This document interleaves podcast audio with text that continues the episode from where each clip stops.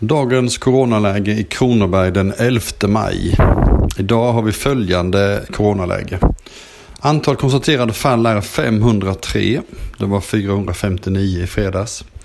Antalet inlagda är 28. Det var 25 i fredags. Antal på IVA är 3. Det var 3 i fredags också. Och antalet avlidna är 37. Det var 36 i fredags. Nu är det återigen måndag och vi kan ha lite eftersläpning på siffror och vi tar inte lika många prover på helgen. Eh, antalet inlagda har stigit något men det är fortfarande stabila siffror. Eh, antalet patienter på IVA var uppe i fyra under helgen men har nu gått tillbaka till tre igen. Eh, och det är på grund av en patient som har kunnat flyttas till en vanlig vårdavdelning. Idag kom glädjande besked från regeringen. Man kommer skjuta till 3 miljarder kronor i tillfälligt stöd till kollektivtrafiken. Man ska också fördela detta utifrån tappade biljettintäkter, vilket vi tycker är bra. Det blir sällan rätt när man fördelar enbart utifrån invånarantal. Dessa pengar räcker för att täcka tre månaders coronatapp i svensk kollektivtrafik. Vi får hoppas att vi inte behöver mer.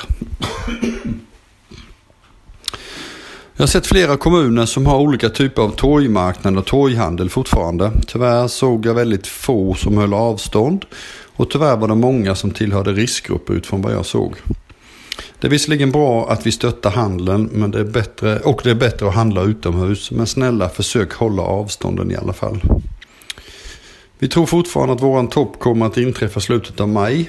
Troligen så blir det en planare kurva än många andra regioner. Men därmed kan det också istället vara så att den varar under längre tid. Idag på dagens möte med Länsstyrelsen och kommunledningarna diskuterades återigen frågan kring utökade provtagningar. Socialminister Lena Hallengren sa i fredags på en presskonferens att regionerna hade uppdraget att utöka provtagningar till även priogrupp 3 och 4. Men enligt Folkhälsomyndighetens skriftliga dokument ska detta ligga utanför regionens ansvar.